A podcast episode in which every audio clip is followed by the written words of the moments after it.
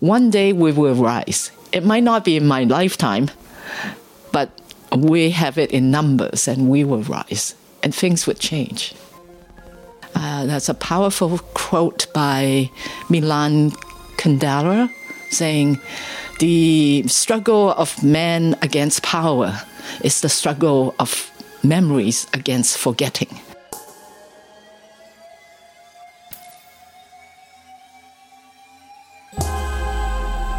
Those four months as a summer student really gave me both a rude awakening as well as a powerful, strong political awakening of the class consciousness. To me, I think that's where the art making becomes part of the testimony of people's will and desire for change. Justice at its best is correcting everything that stands against love.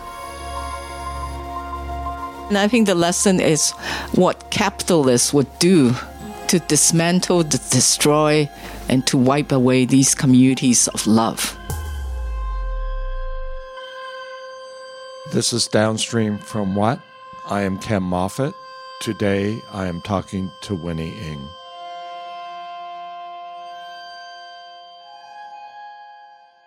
Uh, my name is Winnie Ng and I'm a longtime community and labor activist in Toronto, uh, the former chair of the Unifor National Chair for Social Justice and Democracy at, at Toronto Metropolitan University. Let me just start by saying you, of course, have a long labor human rights activist history, and we're well known for that.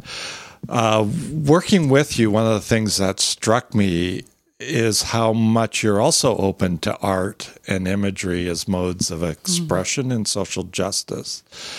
And for example, this morning I was just remembering at your retirement party. I believe that was a retirement party because yes. it feels like you haven't retired at all. But anyway, your retirement party it was all the blend was all there. The politics the social commentary. I remember there was an interpretive dancer as i yeah recall. by rodney yeah. Yeah rodney uh, yeah. Uh, did a dance. Um, can you talk a little bit about the importance or why the such a broad range for you in hmm. social justice activism? I see myself as a as a visual person. I learn by images. And as um, activists. Like I was born in Hong Kong and came to Canada at the age of 17 as a foreign student. So most of my political growing up started from here. And one of the big influence has been Paulo Freire uh-huh. uh, with the book Pedagogy of the Oppressed and the approach of popular education as a way to engage people and get them to to act. But before that, the the whole notion of visioning, the notion of reimagining, becomes a cornerstone of people need. To, much as we are stuck here, we need to reimagine what is possible. What's the what's the best scenario that we could be at, and that to me is how we can motivate people to act. You know, Ai Weiwei has a quote that uh, creativity is the power to act. And so for me, you know, even when when I did my you know doctoral thesis, it's more reimagining our labor movement from an anti-racism decolonizing perspective. So it's I guess it, for me is it, it brings us to a level and a place where it's hopeful, but it's also and and that's where arts come in for me. It becomes the the etching of social movements. Etching, in in a sense, for me, it's it, it's emotive. There's a whole different level beyond words that can get, you know, draw resonance. The other level is that piece of art also becomes a documentation of the history uh, that's a powerful quote by Milan Kundera saying, The struggle of man against power is the struggle of memories against forgetting. So all these legacy of arts making creations, these are part of the history and documentations of social change and you know our collective movement for social justice. And particularly in the current political climate where authoritarian governments are trying to erase, trying to rewrite history. Um, actually, in a way, they try to wipe out any fragments of that, those particular history, be it in Tiananmen Square massacre or the Hong Kong 2019 movement, protest movement for democracy. You know, in, in that sense, the whole June 4th movement started as a movement against corruption where students want to have that sense of freedom and choice and to be treated more justly. When you have millions of people coming together, those images, you know, not only does it, not only does the movement, you know, does it propel people to act, but it also gives each other courage. You know, that sense of bravery becomes much more evidence and uh, and it and then, then it reinforce and trigger and inspire more people people to join. And so, to me, those the participations is part of that motivating force. And you know what has been one of the most moving or iconic images of the whole Tiananmen movement has been that long white shirt person. Uh, his name is Wang Weilin and we don't know where he is right now. But the way he would, you know, in a, carrying the shopping bag and just stands in front of the column of tanks on on Chang'an Street, that image it symbolizes the resistance, the courage, as well as the determinations for you know for people when you know, at one of these days, I, I, guess I'm sort of, it's part of my own imaginations and part of my own hopefulness is also saying, one day we will rise. It might not be in my lifetime, but we have it in numbers and we will rise and things would change.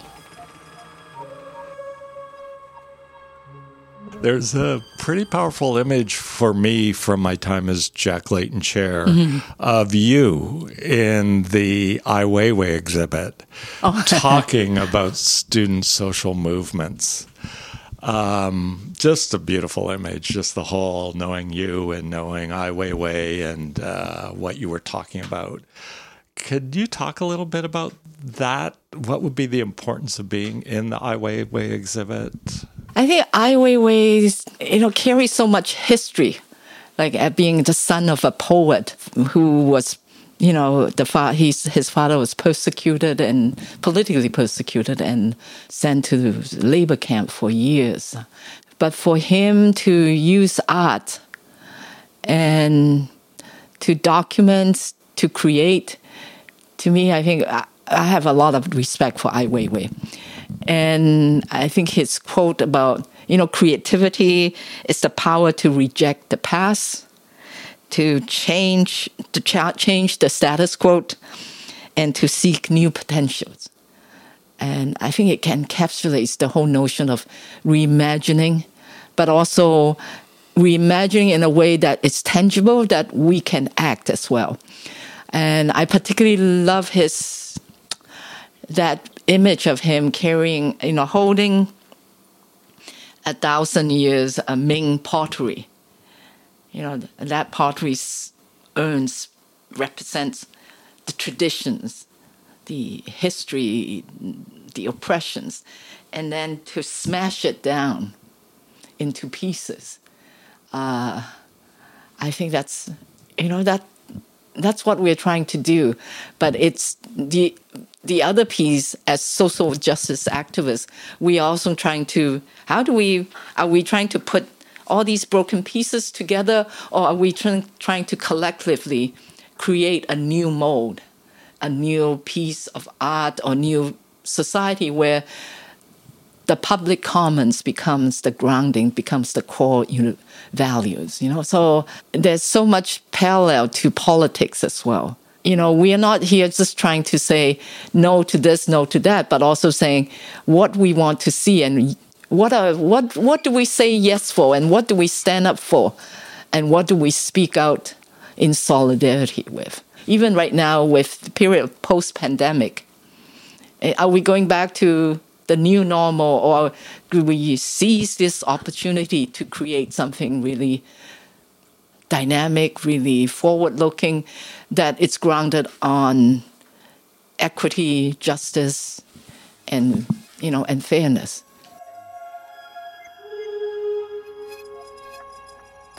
In terms of movement building, in terms of union organizing and community organizing, we are also creating too. You know, mm-hmm. building something from creating a collective piece of a work. I'm I'm not so bold in saying it's a piece of art, mm. but it's uh, that movement creations becomes not only a moment in time of people coming together. If you say, for example, you take a look look at the Occupy movement, you know that slogan of ninety nine versus one percent, it encapsulates that disparity, uh, but also the encampment where we bring where people are brought together through discussions, through arts, through music, through dance. Uh, to me, I think those are part of that organizing. Or if you bring it to more recently, with the Amazon org, uh, workers organizing and their success in Staten Island, uh, Chris Smalls, the president of the Amazon Workers Union, um, in his talk last month at York University talk about, you know, we are here to build relationships. So he spent months on end by the bus stations in front of the plant, creating, you know, doing barbecues, engaging people as friends, not just as someone who's to be signed as a for the union card, but more as building a community. And to me, I think that's where arts creation comes in. It's that how do we build a tapestry of people interacting for a common goal?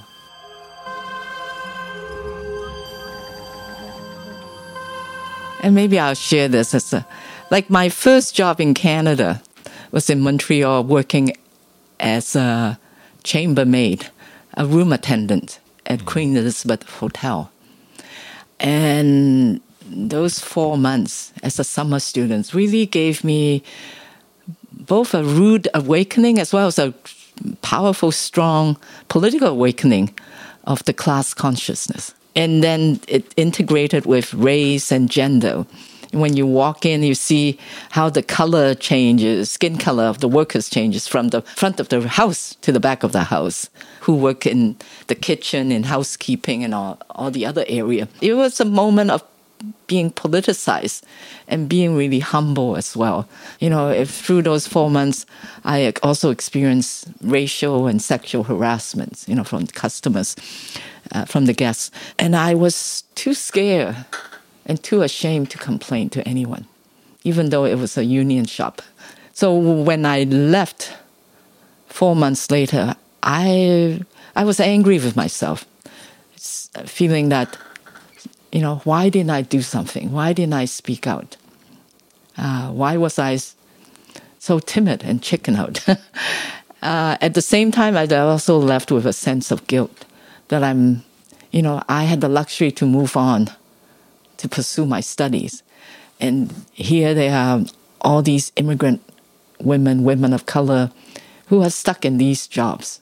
Maybe that was that call, the fire in the belly that kept me coming back, going into organizing, going to union organizing, being anti-racist, being a feminist. It's, I think it's all part of that. Recognizing rage can fuel actions, and recognizing that as a feminist or as an anti-racism activist, the whole intersections of race, class, and gender and other forms of discriminations you can't be just one without being the others.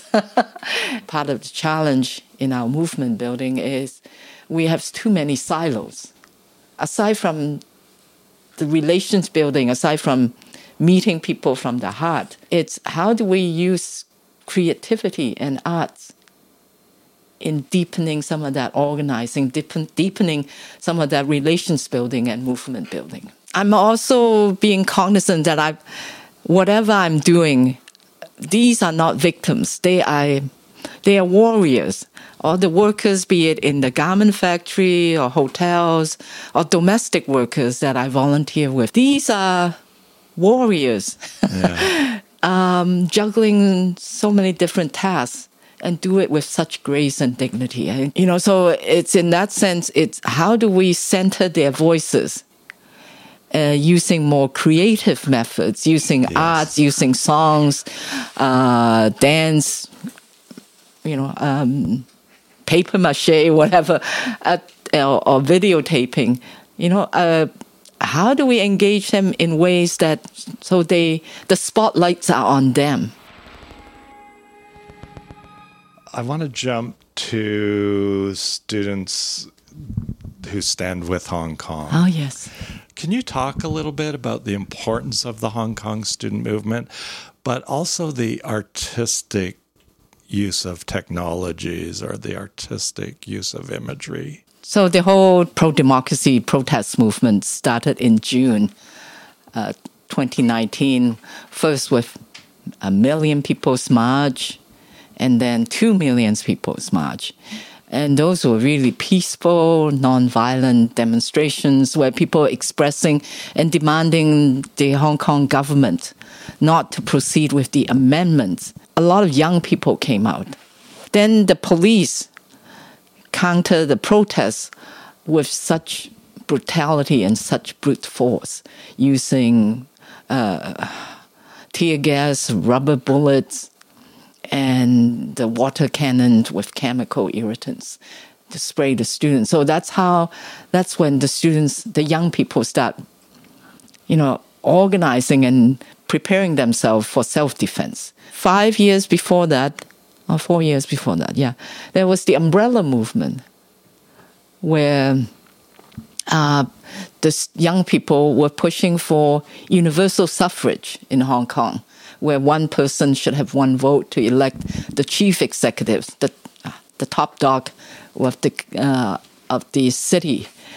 Uh, as to compare currently, there's only a committee of 1,100 people from the elites, from the professional class that have the privilege to elect the chief executive officer.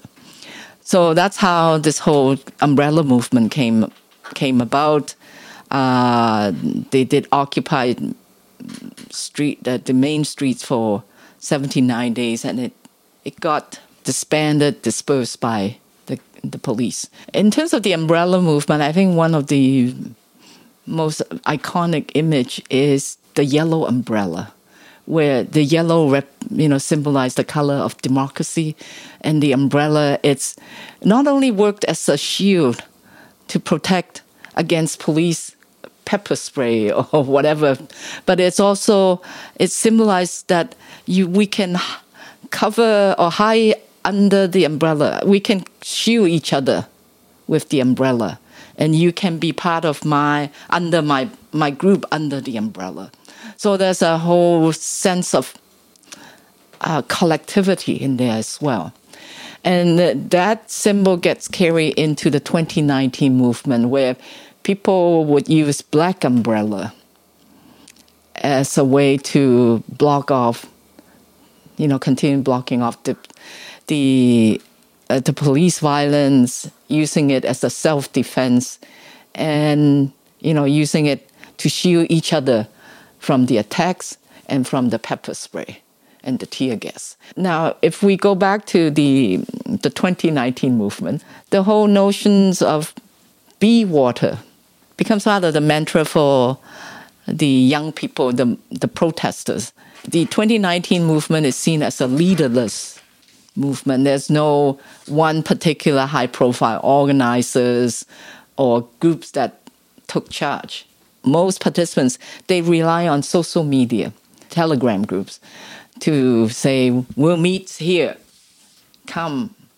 And that's how you know, different piece, different actions erupted spontaneously, right? And so that sense of be water is also represents that fluidity and that softness, the soft power of water. That you know, every drop of water, when it, you know, eventually it can, it can break the stone, right? So it's that sense of determination as well.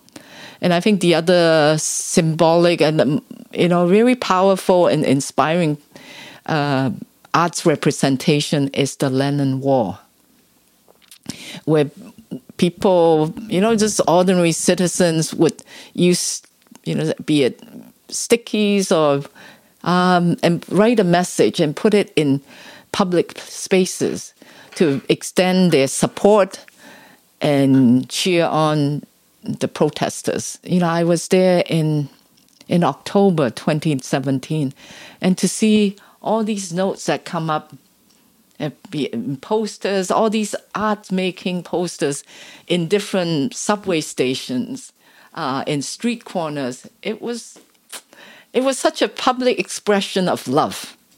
You know, I can't think of a better word than that whole notion of love love for each other, love for the community, but also love for justice.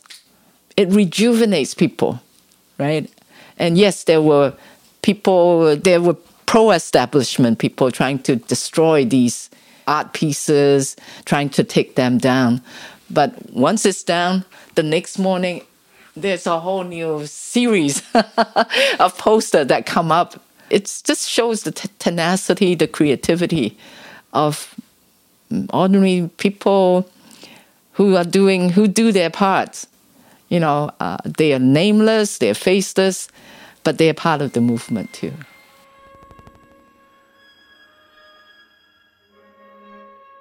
What really struck me with Hong Kong was that it kept getting tighter and tighter, like the laws kept getting yes. tighter, the ability to visualize. And yet there kept coming up new ways of expressing yes, yes, and breaking through. Yeah. Yeah. And actually, I should just add, Be Water actually, I think most people borrow it from Bruce Lee Oh right, right. in terms right. of the whole martial art, the kung yeah, fu, right. it's it's how do you how do you be agile yes. as water in countering countering the opponent without hurting yourself. Yeah.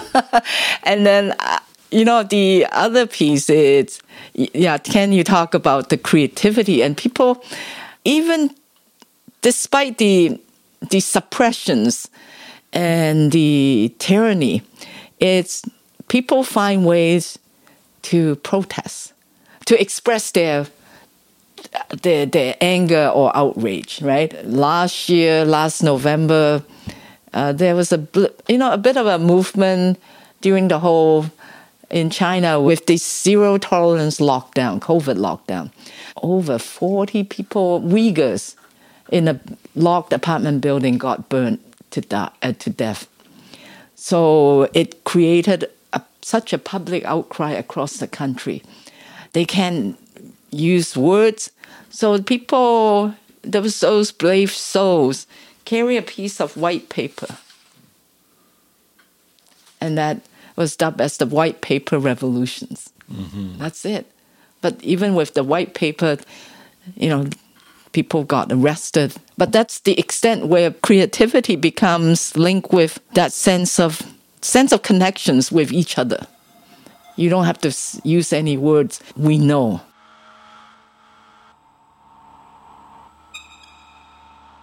Social justice movement or movements movements for change, we learn from each other's globally, right? We take inspiration from Arab Spring, from uh, uh, from all the protests around the world, and there's a synergy that goes on and bring the movement to another level. And I think you know, uh, social movement learning is not just for those who are participating in in the mo- in, in that moment there and then, but it's also for people like ourselves watching from afar through the TV or else or reading it. These are knowledge production too that that inadvertently would be part of our own organizing for the next level. If I take a look at 8, 1989, what happened with the Tiananmen Square massacre, the student uprising in October, Berlin Wall collapsed. There's a domino effect. And, and to me, I think that's where the, the sense of hopefulness comes in. We just never know when the next moment of uprising where things would collapse or that there would be a a huge change. You know, the organizing to me should be continuous. It's ongoing. That we'll be ready when when the moment comes. So you talk about the possibility, it seems to me, of um, revolt happening at any moment or mm. um, revolution happening at any moment, and a type of readiness that uh, an astuteness of being present to it. Can you elaborate that a little more? I think, you know, if I reflect back on the years of organizing and movement building, it's a lot of times we do it from campaign to campaign.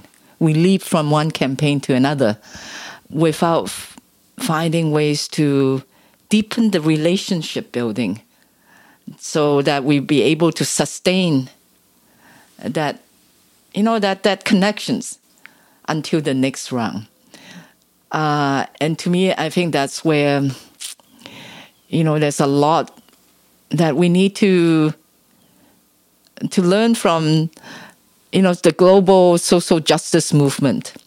But there's also something that's very basic. is back to what do we do at the local level? What do we do at our community level in terms of organizing in terms of being able to and come up with more creative way of organizing if i learn from the amazon workers union organizing is they rely on music on food on barbecue on just talking beyond just about the workplace you know sometimes as activists we are so focused on task we go into meeting talking about what's agenda without really meeting people from the heart and making that connections. Mm. So there's so it's much easier for people who volunteer, quote unquote, in the movement to walk away when there's no deepening friendship or bond that's made. You know, the, the notion of being ready. You do all these organizing not as an obligations, but more as out of a, the love for the community right? And this becomes, you know, what we do on a daily basis. So when it next crisis comes around, we'll be ready. There's a quote from Martin Luther King that I use a lot. Power at its best is love implementing the demands of justice. And justice at its best is correcting everything that stands against love.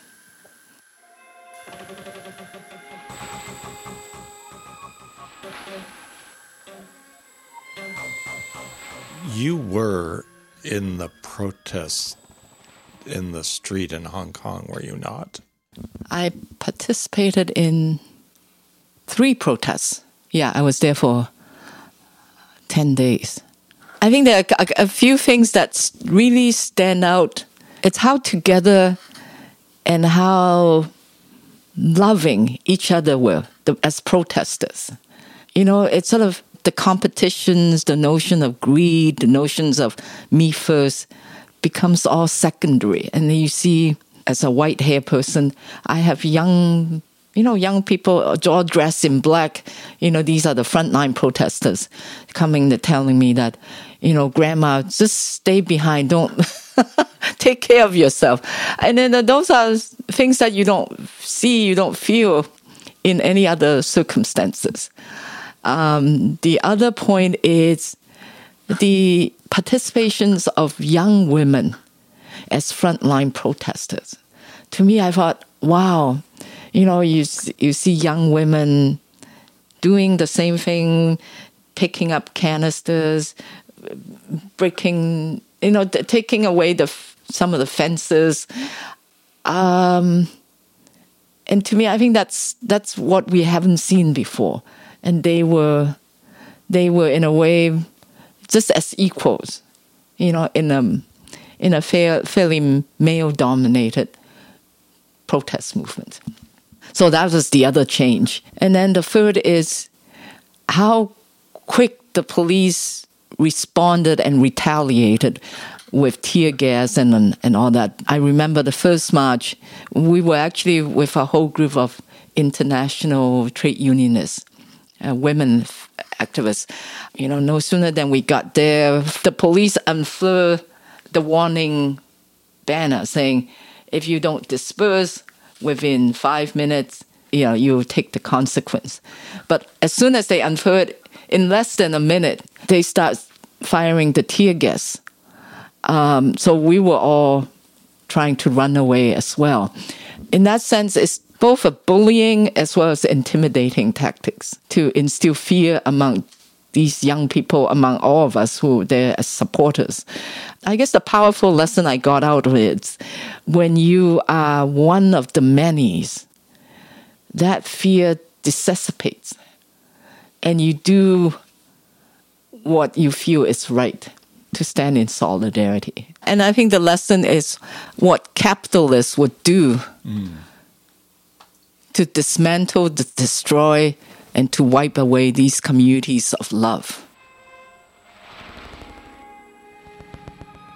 I'm going to um, ask you questions that you presented to an audience that I was in. What is the world you want to leave for the next generation? Well, aside from a safe and clean planet, as much as possible, I want to use whatever I, I have to help create a world that's just, that's more just, where resources can be justly shared.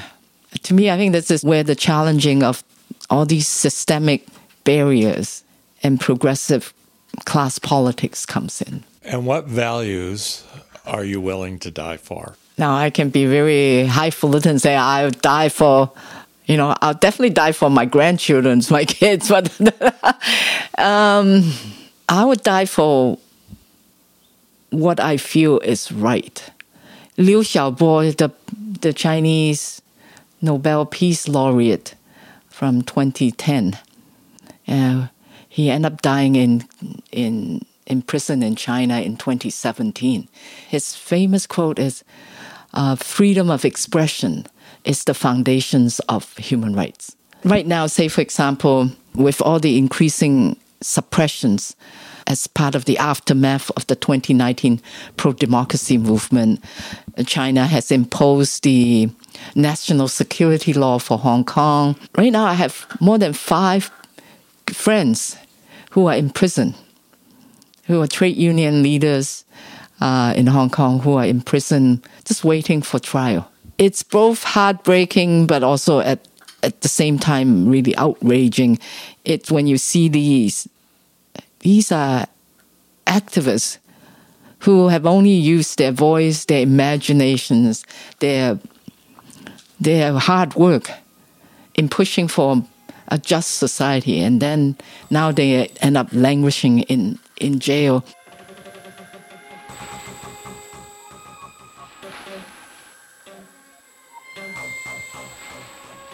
Okay, this is, I'm reading a couple of quotes from Arundhati Roy uh, speech uh, at the World Social Forum in 2003. Our strategy should not only be to confront empire, but to lay siege to it, to deprive it of oxygen, to shame it, to mock it with our art, our music, our literature, our stubbornness, our joy, our brilliance, our sheer relentlessness, and our ability to tell our own stories. Stories that are different from the ones we are being brainwashed to believe. The corporate revolution will collapse if we refuse to buy what they are selling their ideas, their versions of history, their wars, their weapons, their notions of inevitability.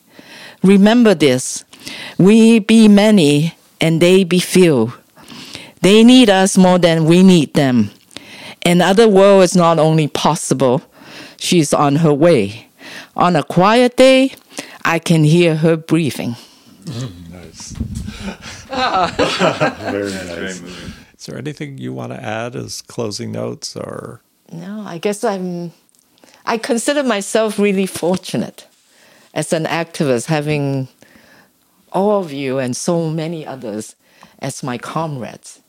You know, so it's in that sense the both the solidarity and the friendship and that sense of community that you know we'll keep on marching. I think you know that phrase we made the road by walking. Yeah. And that's how we cut our path for social justice. yeah. yeah.